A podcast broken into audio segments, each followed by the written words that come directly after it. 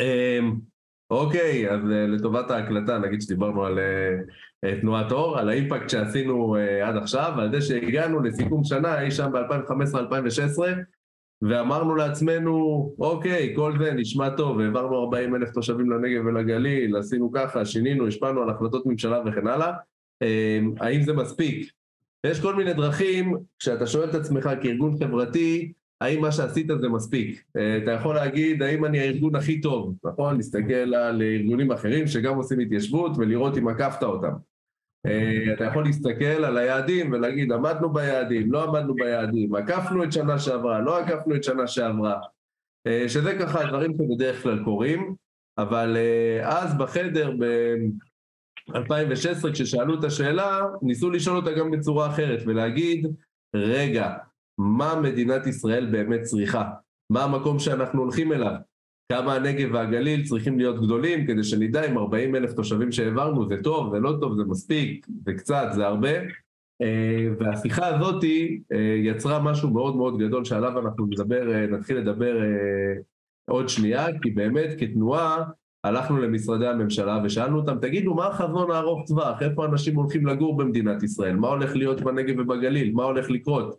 אמ, ויצאנו בגדול עם הרבה יותר סימני שאלה מסימני קריאה, הבנו שלא באמת יש לנו עד הסוף חזון וכיוון למדינת ישראל, ושאולי הגיע הזמן להמציא אותו. ואז אמ, הסתכלנו, בואו נסתכל שנייה על הדבר הזה, על הפרספקטיבה של מדינת ישראל אה, היום. אז אמ, איפה אנחנו שנייה, מדינת ישראל, איפה אנחנו עומדים בתוך הצומת אה, דרכים הזאת שאנחנו נמצאים בה?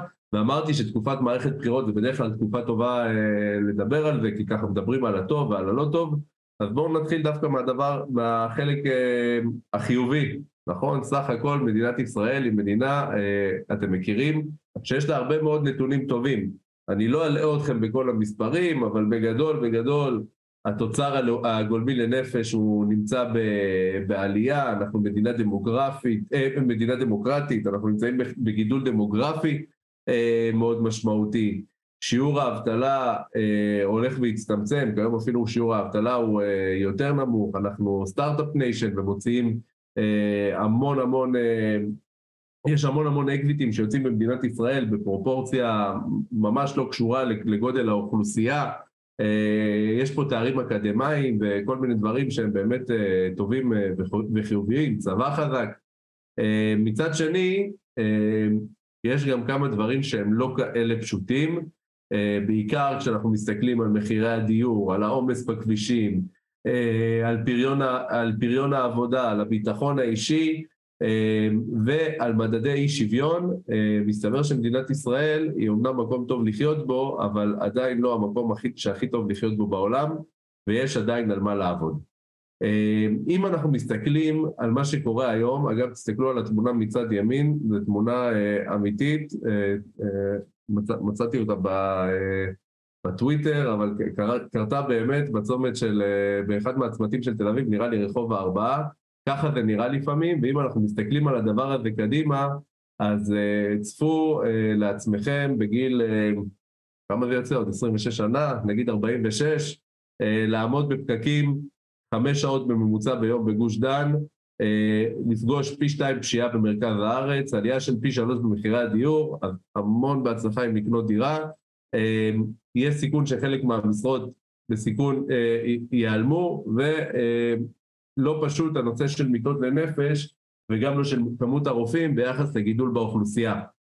אז אם ככה, אם אנחנו מסתכלים על מה שקורה עכשיו, ועל המגמות אה, שלנו בתחום הדיור, התחבורה, התעסוקה והביטחון האישי, אה, אז המצב לא צפוי להיות כזה טוב, אה, אבל לא נשאיר אתכם מבואסים, עוד שנייה נגיע גם לפתרון ולמחשבות על הדבר הזה. רגע לפני שאנחנו נכנסים לעוד קצת נתונים, צריך לקחת בחשבון שבאמת הרבה דברים קורים שהם בכלל לא קשורים אלינו, בסדר? עד עכשיו דיברנו על דברים שקשורים רק למדינת ישראל עצמה ועל הדברים שקשורים בה, אבל תסתכלו רגע על העולם, אנחנו נמצאים במשבר אקלים, אומנם אה, העולם יוצא ממשבר הקורונה, אבל אנחנו לא יודעים מה הקורונה הבאה ומה הולך לקרות. יש משבר של אנרגיה, בטח עכשיו עם הגז ועם רוסיה, משבר של ביטחון, פער במזון, יש המון המון המון פיות חדשים בעולם וקשה להכיל אותם, הכלכלה הגלובלית בתהליכים מאוד מאוד מורכבים, סין, ארה"ב, מי שמתעניין בכלכלה זה לא הרצאה עכשיו, וגם הנושא של תקשורת, אה, התקשורת המסורתית מול הרשתות החברתיות וכן הלאה, זאת אומרת אנחנו נמצאים בעולם שגם בראייה קדימה אה, יהיו לנו לא מעט אתגרים עד שנת 2048 וכולם צפויים להעמיק. עכשיו בואו נדבר על מה שנייה אנשים חושבים לגבי הדבר הזה. אז עשינו איזשהו סקר כדי לראות איך הציבור הישראלי בכלל מתייחס לכל הנתונים האלה שאני שם פה עכשיו, וככלל הציבור לא אופטימי, לא בטוח שהמדינה תספק את צרכי האזרחים בצורה טובה, אנשים חושבים שצפיפות האוכלוסין תהיה בלתי נסבלת, וככלל רובנו חושבים שבשנת 2048 יהיה פחות טוב אה, מאשר אה, החוויה שלנו עכשיו. אה, אוקיי, אז נכנסנו, אה, תחת כל הנתונים האלה ומה שהזכרתי בהתחלה, נכנסנו למהלך שלם שנקרא ישראל 2048 עתיד משותף, ובעצם חשוב להגיד שאת התוכנית הזאת ואת כל הנתונים שאתם תראו, כולל הפתרונות, לא עשינו לבד כתנועת אור, אלא באמת עם הרבה מאוד אה, מומחים בארץ ובעולם. השווינו אה, הרבה מדינות אחרות, אם זה אירלנד, אם זה דנמרק הולנד, מדינות שבאמת הסתכלנו על הנתונים שלהם וניסינו להבין מהם איך הולך להיראות העתיד שלנו, שיתפנו פעולה עם משרדי ממשלה וגם עם קרנות ומוסדות שונים כדי בעצם לבנות את התוכנית אה, הזאת קדימה. אה, ומה שאני רוצה שבאמת נשים על השולחן, או באמת הדבר הכי משמעותי בהקשר הזה שלא כולנו מכירים, זה הסיפור הדמוגרפי. דיברנו על זה שהשתחררתי ב-2005, התגייסתי ב-2001, כשאני התגייסתי ב-2001 מדינת ישראל היא מדינה של שישה וחצי מיליון אנשים, מתוכם 4.8 אה, מיליון איש חיים באזור המכונה מרכז, וגם נתונים אה, בנגב ובגליל. מאז אה, עברו כבר 21 שנה, נכון? והיום אנחנו נמצאים ב-2022, ושימו לב לנתונים, יותר מכל מי שחי במדינת ישראל בשנת 2001, חי היום באזור שאנחנו מכנים אותו מרכז. בסדר? כשאני מדבר מרכז, אני לא מדבר ספציפית על גוש דן, אני מדבר על המשולש, נגיד, של אשקלון, חיפה וירושלים וכל מה שנמצא באמצע, אבל תראו איך זאת המסה הקריטית של התושבים במדינת ישראל. אמ, עכשיו צריך להגיד משהו על אה, מדינת ישראל, בניגוד לרוב מדינות העולם, אה, אולי נתון שלא כולם אה, מכירים, אבל בניגוד לרוב מדינות העולם, מדינת ישראל היא מדינה שנמצאת בגידול דמוגרפי מאוד מאוד משמעותי, זאת אומרת, כל האנשים במדינת ישראל אומרים שזה רק חרדים או רק ערבים, זה לא נכון, גם האוכלוסייה החילונית מביאה הרבה יותר ילדים מאשר הממוצע שאנחנו מכירים. והדבר הזה אומר שאם אנחנו לוקחים ועושים תהליך של חילוץ מגמות, שזה תהליך בסטטיסטיקה, ומסתכלים ביחד על לאן מדינת ישראל אה, הולכת מבחינת אוכלוסייה, אז אה, זה חברים התמונה שאנחנו הולכים לפגוש ב-2048, בסדר? זה אומר שאנחנו הולכים להפוך להיות מדינה של 17 מיליון איש. שוב, הנתונים האלה יכולים אפילו להיות יותר גבוהים. תסתכלו עכשיו על מה שקורה ברוסיה ובאוקראינה ותראו שיכול להיות שיגיעו עוד ועוד עולים למדינת ישראל ואנחנו נמצא את עצמנו גם ב-18 או ב-19 מיליון איש. אבל לפי הנתונים כרגע אנחנו הולכים למדינה של 17 מיליון איש, שזה כבר ממש הרבה, בסדר? זה כמעט כל מי שאנחנו מכירים היום במדינת ישראל, תכפילו בשתיים על אותו שטח, הולכת להיות פה מדינה עם אה, הרבה אנשים. ובלי שנעשה איזשהו שינוי, 13 מיליון מתוכם הולכים לגור באזור המרכז, בסדר?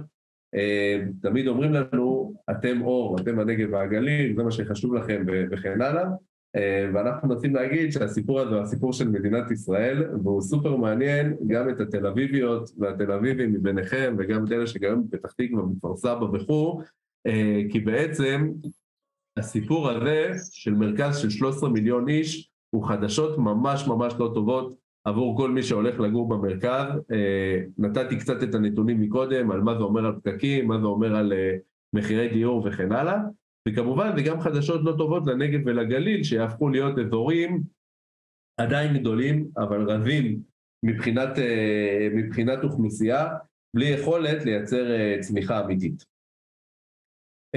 ומכאן הגענו באמת לנקודה, אה, ופה אנחנו מתקרבים כבר לחזון ולאן אנחנו צריכים ללכת, אה, שהבנו שמדינת ישראל צריכה לבחור כיוון.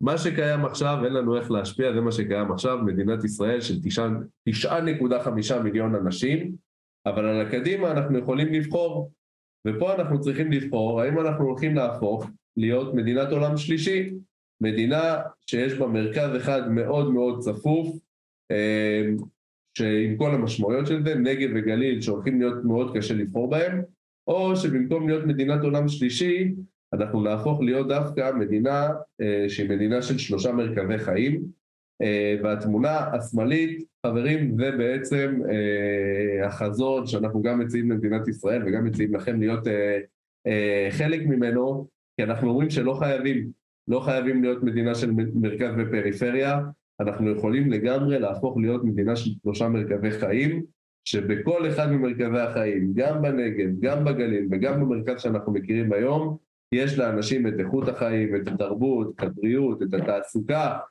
את החינוך ברמה הכי גבוהה שיש, אה, וזה חזון שהוא אה, גם אפשרי והוא גם באמת אה, יעשה טוב לכולנו. אם מישהי או מישהו מכם צריכים עוד הסבר על מה זה אומר בכלל, או מה ההבדל בין הסיפור שקורה היום לבין מדינה של שלושה מרכזים, תמיד קל לי להסביר את זה דרך תחבורה. הרבה פעמים, אה, לא יודע מי מכם אה, גר ככה בצפון או בדרום, אבל לפעמים מגיעה הבשורה ואומרים, חברים, הנה תראו, בנינו לכם רכבת לתל אביב. אה, והרבה פעמים הבשורה של אה, הפריפריה, אנחנו כבר לא משתמשים במילה הזאת, אבל הרבה פעמים הבשורה של הפריפריה היא באמת הרכבת, אה, הרכבת לאזור המרכז, אה, וכל עוד זאת תהיה הבשורה, אז אנחנו לא נהיה בשלושה מרכזים. אבל ביום שבו הרכבת היא לא תהיה בשורה לפריפריה, היא תהיה בשורה לכולם, והרכבת תחבר בתוך הדרום ובתוך הצפון, ולא רק לחבר אותם למרכז, כי בדרום ובצפון אין כלום ואנחנו רק מסדרים לכם דרך טובה לנסוע, אלא באמת תהיה איכות חיים שאנשים ירצו להישאר ולא לא יהיו תלויים בתל אביב, אז אנחנו נדע שאנחנו נמצאים במדינה שהיא מדינה של שלושה מרכזי חיים. אמ, אוקיי, אז איך ניגשים לגרום לדבר הזה לקרות, או מה בעצם מפת הדרכים אה, לביצוע? עם החבורה שהיינו, אה, שדיברנו עליה מקודם, בעצם יצרנו מפה שהיא מפה סופר סכמטית, אז אני לא הולך להתעכב עליה, אבל באמת של איך מדינת ישראל יכולה להפוך להיראות, אם זה ברמת התשתיות, איך באמת נבנות רכבות וכבישים שמחברים בתוך המרכזים ולא רק מה, מהפריפריה אה, למרכז, איך נבנים עוגנים כלכליים, עוגנים כלכליים שמבוססים על יכולות ועל איכויות שיש בנגב ובגליל שלא קיימים היום באזור המרכז וסביבם אפשר לייצר תעשיות כמו agrotech, כמו, food, כמו פודטק, תיירות, תעשייה מתקדמת, הרפטק ועוד כל מיני אה, תחומים אה, כאלה. והרבה מיקוד בערים, עוד שנייה אני אגע ואני אסביר אה, למה. ובקצה בסוף יוזמות וחלוצים, אה, אנשים שיקחו את הדבר הזה ויהפכו אותו למציאות. אז ככה יוקמו המרכזים החדשים. אה, אני מניח שחלק מכם חושבים, בואנה, זו עבודה של הממשלה, וזה בטח גם עולה המון המון המון כסף, ומה האיש הזה רוצה מאיתנו, איך זה קשור אה, אלינו, ואיך בכלל הדבר הזה יכול לקרות, צריך ללכת לדבר רק עם הממשלה.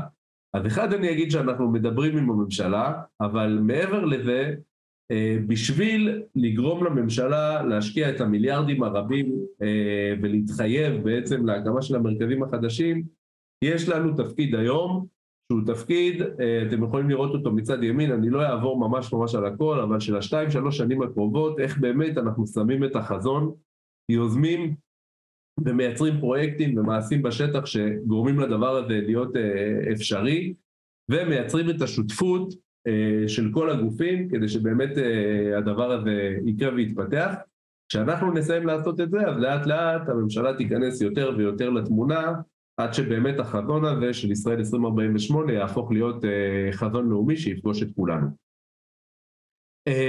אוקיי, עכשיו סיימנו את החלק הראשון של בעצם לאן אנחנו הולכים או מה החזון שאנחנו מציעים.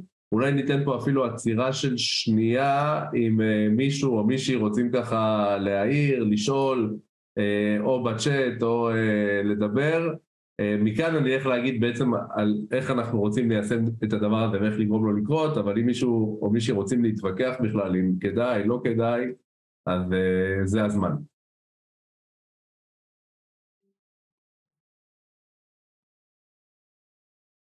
אוקיי, אז אני ממשיך. בשביל שהדבר הזה יקרה, ובעצם בשביל שיוקמו המרכזים החדשים, אז הכל באמת מתחיל באנשים. תנועת אור, אנחנו בסוף עמותה, אנחנו יודעים להיות uh, רק פלטפורמה, והסיבה שאני עושה את השיחה הזאת היא כמו הרבה שיחות שאנחנו עושים כל הזמן ברחבי הארץ. אה, אה המדד להצלחה, עומר, מתי תוכלו להגיד שהפכתם את הפריפריה למרכז? אה, אני אתייחס לזה, אה, שנייה לפני שאני אדבר על זה. המדד הכי משמעותי אה, זה בסוף האנשים. אם תסתכל על המפה הזאת, הופה, הופה, הופה, הופה, הופה, הופה, אם תסתכל על המפה הזאת, אז בעצם אנחנו רוצים לייצר שינוי דמוגרפי. במקום נגב של 1.6 מיליון איש, נגב של 3.5 מיליון איש, במקום גליל של 2.4 מיליון איש, גליל של 4.5 מיליון איש. אז בעצם המדד הכי משמעותי זה המדד uh, הדמוגרפי, לדעת כמה אנשים uh, מגיעים. אם תחשבו על זה, uh, זה גם המדד הכי טוב לאיכות חיים, כי זה כמו עסק. אם קונים ממך את המוצרים, כנראה שהמוצרים שלך טובים, אם לא, אז כנראה שהמוצרים שלך לא טובים, uh, ולכן אנחנו גם מאמינים שככל שיגרו יותר אנשים בנגב ובגליל, יבחרו לגור בנגב ובגליל, ככה אנחנו נדע שהחיים שם הם יותר טובים ורלוונטיים. אז איך עושים את זה? מתחיל באנשים, אמרתי שאנחנו כארגון מנסים להיות הפלטפורמה הכי טובה אה, לאנשים בעצם אה, לפעול, להשפיע, אה, ליצור וליזום בנגב ובגליל. אנחנו מאוד מאמינים בערים ובתוך הערים ושכונות, אנחנו חושבים שכל שכונה צריכה להפוך להיות קהילה והקהילות האלה הם בעצם מה שיאפשרו לנו אה, לייצר את האיכות חיים בנגב ובגליל. אנחנו חושבים שאם יהיו לנו שכונות איכותיות, אז יהיו לנו ערים בנגב ובגליל שהן ערים שוות, שייצרו מרחבים משגשגים ומרחבים אה, מחוברים, שבסוף ייצרו לנו את המרכזים החדשים. אני אגע ממש ממש בקצרה אה, בשני מודלים שהם בעצם המודלים שאנחנו מתבססים עליהם, ואז אני אתן אה, כמה דוגמאות לאיך אנחנו גורמים לדבר הזה לקרות. אז המודל הראשון אה, שאנחנו עובדים תחתיו, זה בעצם נקרא מודל עיר שווה. בכלל, אנחנו מאוד מאמינים, אני יודע שהרבה מכם כשהם חושבים על הנגב והגליל, אז הם חושבים על איזה מושב או יישוב, או... כי זה תמיד אה, ככה המחשבה, אבל אנחנו חושבים שאם אנחנו רוצים לייצר שינוי אמיתי, אז השינוי יתחיל מזה שהערים בנגב ובגליל יפסיקו להיות אה, מה שנקרא עיירות פיתוח, עם שכונות שלפעמים קוראים להן גם שכונות מצוקה וכל מיני מחמאות כאלה, אה, והפכו להיות ערים שוות, ערים שוות, ערים ששווה להשקיע בהן, ערים ששווה אה, לגור בהן, וערים שהן גם שוות לערים שנמצאות היום אה, באזור המרכז. והערים השוות האלה, הם בעצם ייווצרו סביב זה שאנחנו גם נייצר הזדמנויות לצמיחה דמוגרפית, גם לצמיחה כלכלית וגם לקהילה ותרבות. אנחנו עושים את זה כבר היום באופקים, בדימונה ובעכו ובעוד כמה ערים שאנחנו פועלים בהן, ובעצם מייצרים צמיחה כלכלית שהיא מבוססת יתרונות יחסיים של העיר ומאפשרת לערים אה, לפרוח. אנחנו בונים בתוך השכונות, אה, בתוך השכונות אנחנו בונים קהילות של גם חבר'ה צעירים וגם חבר'ה ותיקים שביחד אה, בונים עתיד טוב יותר לשכונה שלהם ומעורבים בהחלטות בין איזה הופעות יהיו, לאיזה חינוך יהיה, לאיך תיראה השכונה באמת מצליחים אה, להשפיע ולשנות, ובעולם של הצמיחה הדמוגרפית אנחנו גם עושים שיווקים וגם מביאים ממש גרעינים אה, שנכנסים אה, פנימה לתוך העיר. את כל זה אנחנו עושים בעצם בהרבה מאוד עבודה ושיתוף פעולה עם האנשים ברשויות עצמם. המודל השני שאני רוצה להגיד, להראות לכם זה המודל של השכונה הקהילתית, כשבעצם אנחנו חושבים לעצמנו איך כל שכונה בישראל יכולה להפוך להיות קהילה, ואומרים שהרבה מזה באמת תלוי בלקיחת האחריות של האנשים שחיים בשכונות. היום הרבה פעמים, אה, כולל הרבה מאוד אה, תוכניות ככה שקיימות, הן תוכניות שמתערבות בתוך השכונה, זאת אומרת נכנסות ועושות משהו אה, בתוך השכונה, אני מניח שיש פה לא מעט חבר'ה שהם מכיניסטים ושנת שירות וכזה, שהגיעו בעצם לתוך שכונה ומתחילים לפעול, לעבוד עם הילדים, לעשות תוכניות, חוגים, אה, וכן הלאה, הרבה מאוד אה, יוזמות שהן יוזמות אה, כמובן חיוביות וטובות, אבל אנחנו הגענו למסקנה שעם כמה שההתערבויות החיצוניות האלה הן טובות, יש משהו שהולך לאיבוד, והרבה מהמשהו הזה שהולך לאיבוד זה הכוח של התושבים עצמם ושל השכונה עצמה, ובעצם השכונות שאנחנו פועלים בהן, התחלנו מלהקים מנהיגות שכונתית, חבורה מתוך השכונה, שהם אלה שצריכים לקבל את ההחלטות ולעשות את הבחירות לגבי עתיד השכונה. ואז גם אם יש קומונת שנת שירות, או מכינה, או כל פעילות אחרת שנמצאת ומגיעה לתוך השכונה, אז פעם אחת השכונה יודעת לדבר איתם, לארח אותם, לייצר התאמה בין מה שהם רוצים למה שהחבר'ה יודעים uh, לתת, וגם הרבה פעמים הם לא תלויים בגורמים חיצוניים, הם רוצים לעשות אירוע, הם רוצים לעשות חוג, הם רוצים uh, לעבוד עם ילדים ונוער, הם רוצים לעשות כל מיני פעילויות כאלה ואחרות, זה ממש פעילויות שהתושבים הולכים, מרימים uh, לעצמם, ואז בעצם נוצר הרבה מאוד uh, כוח uh, של התושבים. אז תחת שתי הכותרות האלה, בסדר, של השכונה הקהילתית והעיר השווה, אנחנו uh, פועלים בשנים האחרונות. Uh, ויאללה, אני רץ פה על קצת דוגמאות, נדבר על זה דרך, uh, דרך הדוגמאות. אז אחד, אנחנו כל הזמן קוראים החוצה, uh, גם לכם אגב, ולהציע לאנשים לעשות שנייה את הבחירה, שהיא אולי לא הבחירה הכי צפויה היום, כי uh, גם אני, שלמדתי בבאר שבע, סיימתי את התואר וישר הלכתי ל... אה, לגור בתל אביב, כי יש שם איזה מגנט, והמגנט הוא מאוד גדול, והרבה אנשים אה, נמשכים בעצם אה, לאזור המרכז, ואנחנו כל הזמן קוראים לאנשים, גם לצעירים וגם למשפחות, לעשות בחירה שהיא בחירה קצת אחרת. מעניין להמיר את מודל השכונה לאווירה בבסיס. אנחנו נחשוב על זה בחלק האחרון, תמר. אז לקחת ולייצר לייצר אה, אווירה אה, קצת אחרת ולגור בצורה קצת אחרת, גם צעירים גם מבוגרים, אה, ולעשות את זה בנגב ובגליל. אנחנו ממש נכנסנו עמוק לתחום הכלכלי, וכשנכנסנו עמוק לתחום הכלכלי, גילינו שיש בנגב ובגליל הרבה מאוד אוצרות שאף אחד לא התחיל לפתח אותם.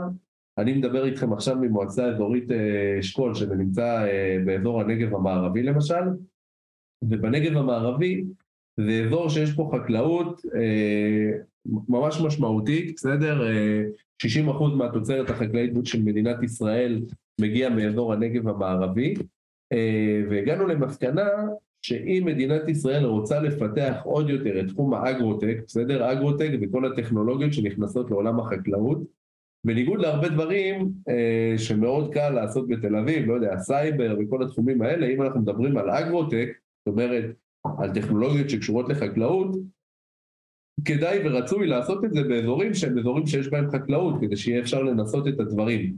וככה נגיד פיתחנו סביב העיר אופקים ובכלל מרחב הנגב המערבי הרבה מאוד דברים ואפשרויות ליזמים ולהייטקיסטים בתחום האגרוטק שיוכלו לעבור ולייצר גם משרות וגם ערך בסביבה של הנגב המערבי, בסדר? זה כל מיני יוזמות שקיימות.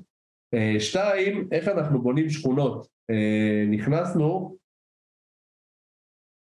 לאיזשהו פרויקט שבעצם חושב על השכונות שנבנות היום, אה, אני מקווה שאף אחד פה הוא לא אדריכל וזה, אבל הרבה מהשכונות שנבנות היום הן שכונות שהן יותר משהן שכונות, הן סוג של מחסני אנשים.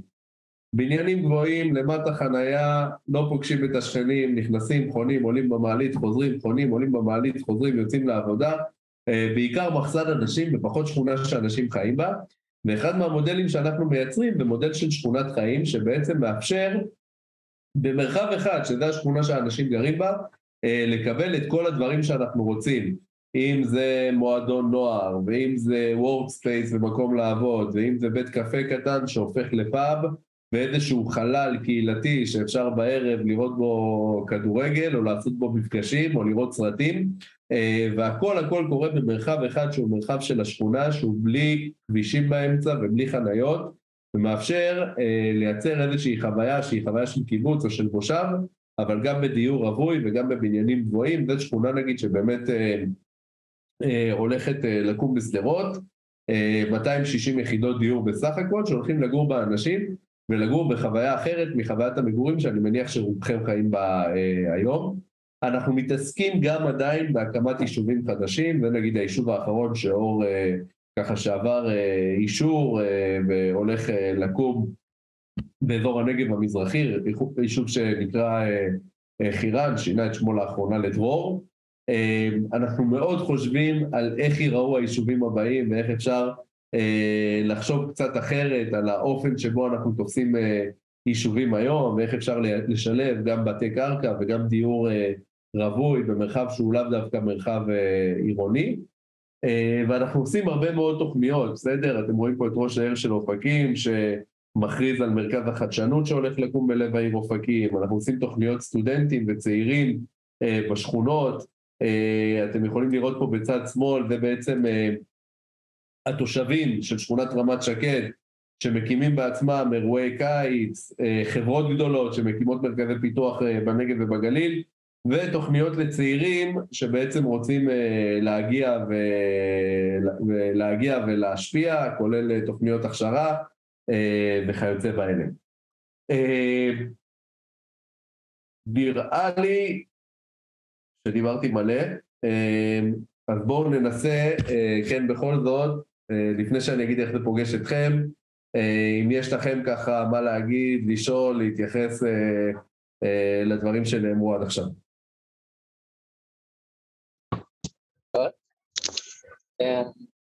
אני מקווה ששמעו אותי טוב, פשוט קצת רואה פה אוטובוס. לגבי העירוניות שאמרת לי קודם, הרצון לפתח שנייה את הערים, בעיקר כזה בגליל ובצפון, אני יודע, סתם כי זה נושא שקצת מעניין אותי, אבל שזאת עבודה שהיא מאוד מאתגרת. כאילו, גם צריך המון שיתוף פעולה עם העיריות עצמן, וגם יש בסוף בשביל לגרום לאנשים לעבור לערים ולהפוך את הערים האלה למוקד שהוא באמת מושך, צריך לעשות המון המון המון תהליכים ש...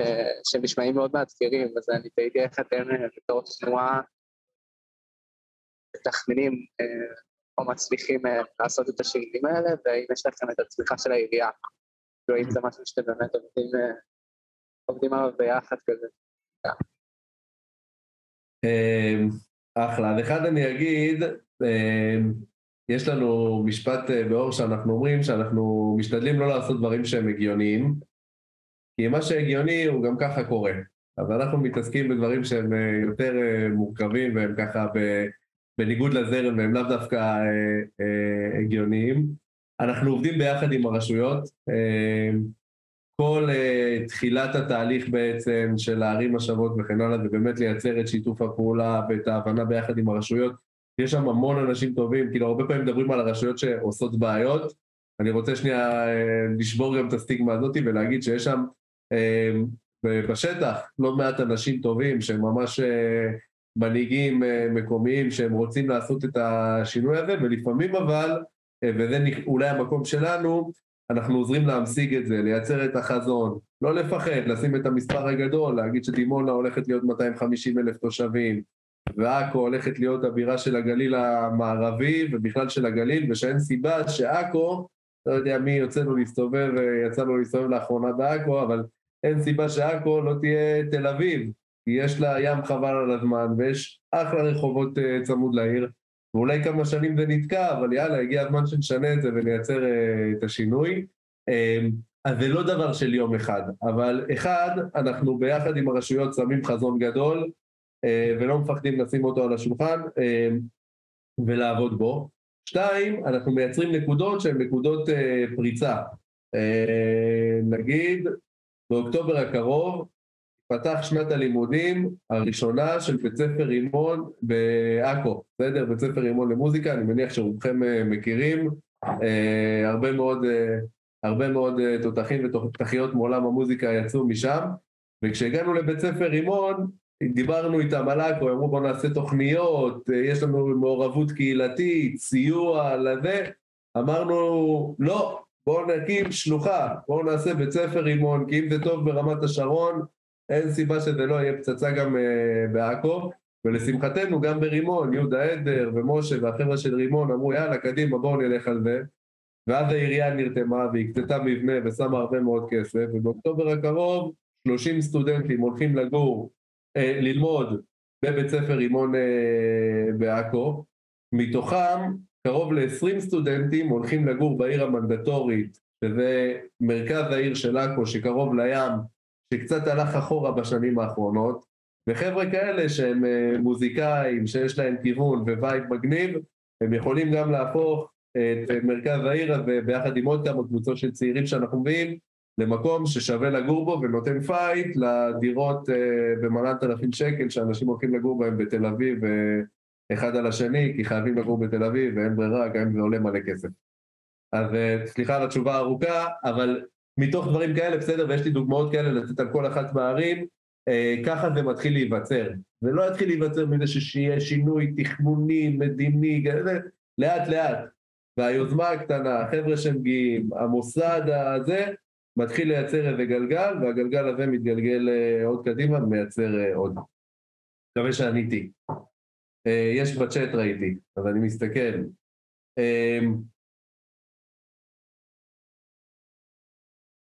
שאלה מעניינת, עדי, אה, ומתחבר גם למה שתמר כתבה, ג'נטריפיקציה.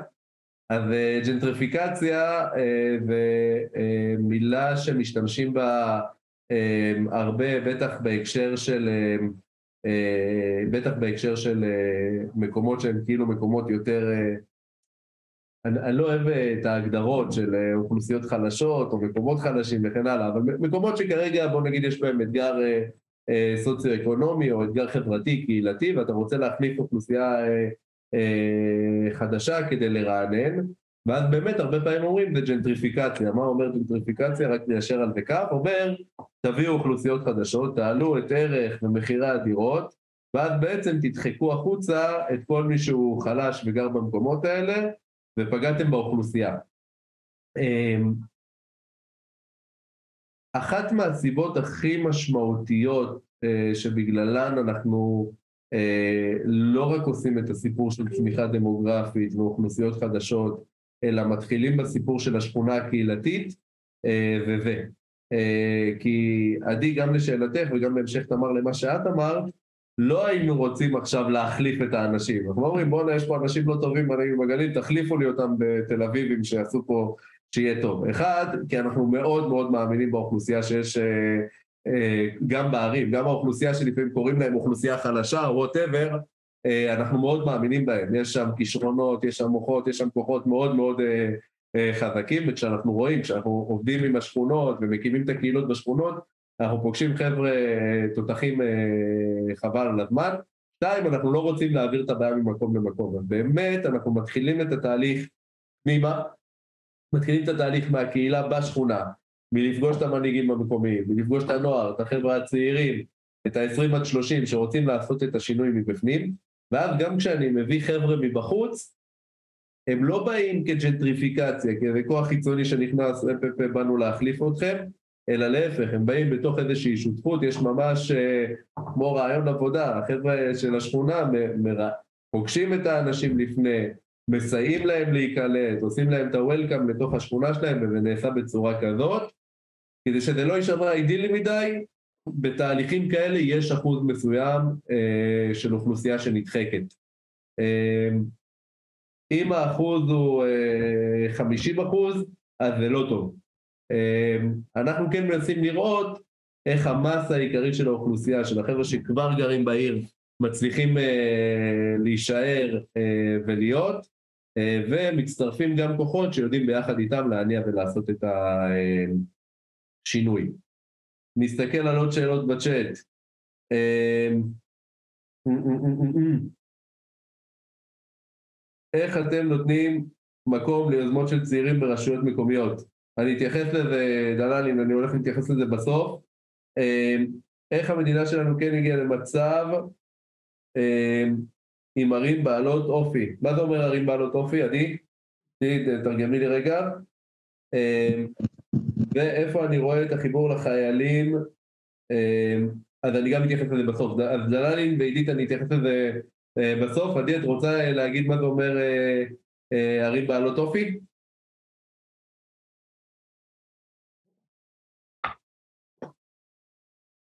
טוב, אז אולי, אז אולי נשלים, אני שנייה... Hmm.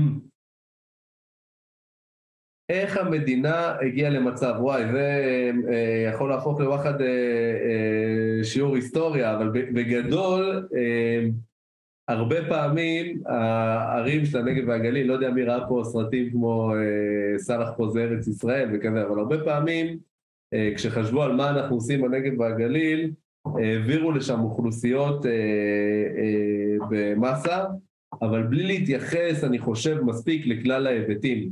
אז אה, לקחו את העולים של אה, צפון אפריקה בזמנו ומדינות המזרח, והעבירו אותם אה, במשאיות, ואמרו להם, יאללה, אתם גרים בירוחם ובדימונה ובאופקים, אבל לא בנו שם תשתית אה, תעסוקתית מספיק, מספיק רחבה, וקרה עם עליות נוספות, אחר כך בהמשך, גם העלייה מברית המועצות, אה, בחלקים מסוימים של הנגב והגליל, גם העלייה שהייתה מאתיופיה, ואני חושב שקליטה של אוכלוסייה של עולים, בלי שמסתכלים על כל התשתית ועל כל מה שצריכים בהיבטי תעסוקה, קהילה, וכשמעבירים רק את האנשים אבל לא מייצרים את האיכות חיים בהתאם, אז אה, זה מה שיכול אה, לקרות, אבל אה, זה ככה על רגל אחת, בטח אפשר להעמיק בזה. אני רוצה כן לגעת בשקף האחרון, שנייה על איפה זה פוגש אתכם, גם בקטע של איך זה מתחבר לחיילים. יאיר? כן? אפשר עוד שאלה אחת? כן. מרגיש לי, כאילו הכיוון הוא נשמע מדהים, אבל מרגיש לי ש...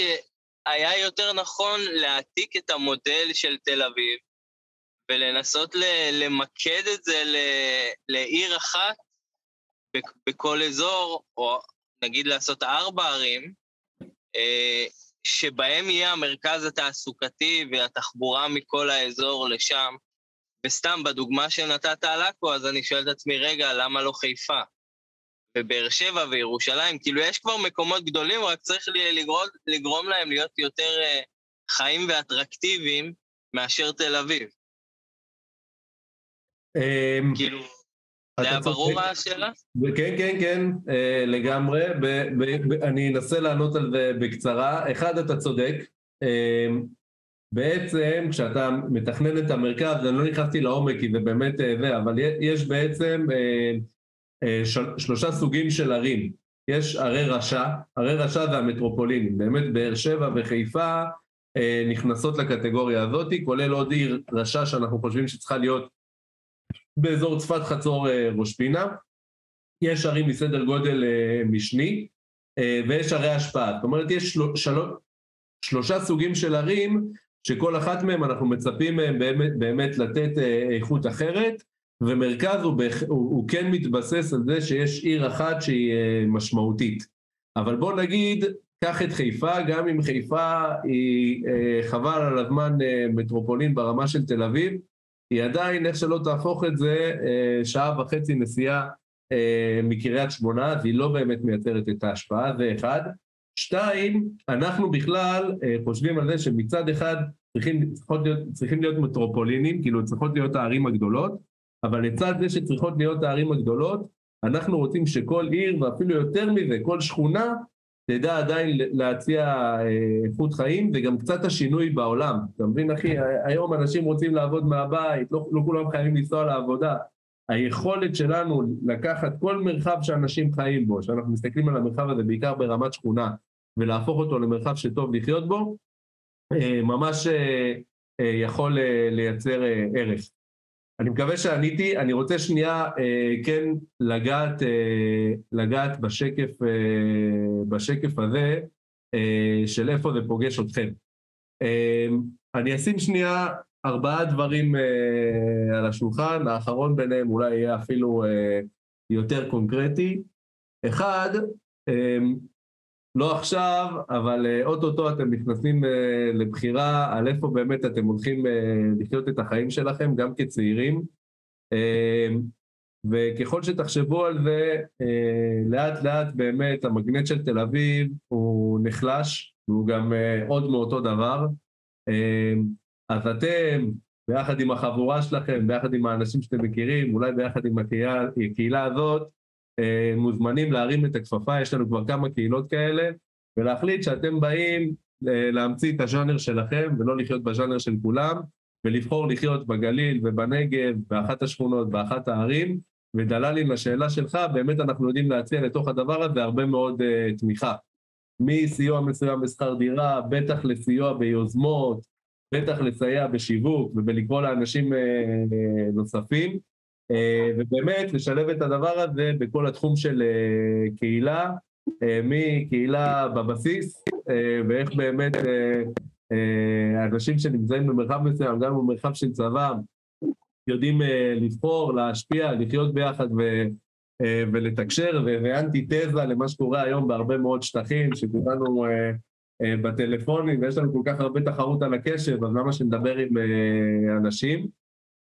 רשמתי בחירות, כי אנחנו נמצאים לפני מערכת בחירות, כולכם הולכים לבחור.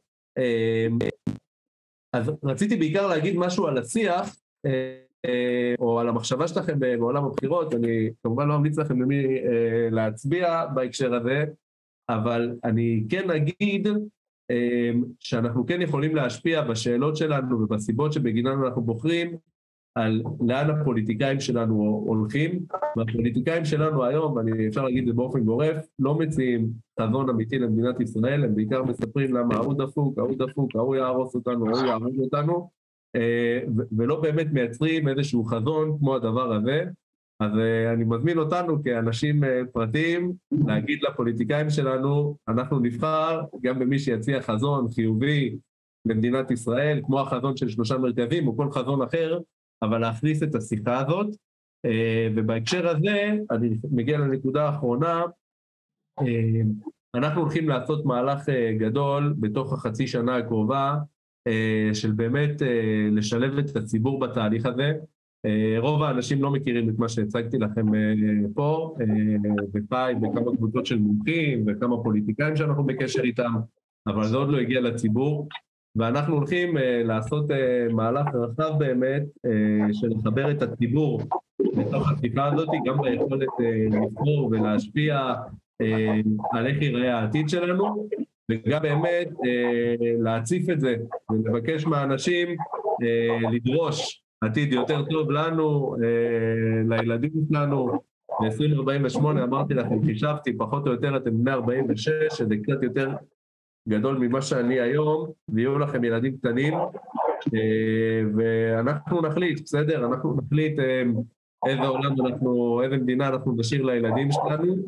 אה, ואני אסיים בזה שבאמת כשמדברים על החזון, על היוזמה, על המדיניות, על כל המילים הגדולות האלה, בדרך כלל עולות, עולים תמונות של פוליטיקאים, הרצל, בן גוריון, כאילו זה התפקיד רק שלהם, אז אני רוצה לטעון פה בפנים, זה יכול להיות לגמרי גם התפקיד והתור שלנו לעשות את זה. אז אתם מוזמנים מולי בפרטי, בצ'אט, להמשיך לגלגל את זה. אה, זהו, והיה לי כיף אה, לדבר איתכם, ותודה תמר אה, על ההזמנה, ואשריכם, אירוע ממש מגניב, מגניב שיש אנשים כמוכם, ואני באמת מציע לחשוב על החזון הזה או על הכיוון שנתתי פה כאיזושהי אפשרות למנף את זה, למנף את זה קדימה, להצעה שבאמת בעינינו יודעת להשפיע לטובה על החיים של כל האנשים במדינת ישראל. תודה רבה, יאיר.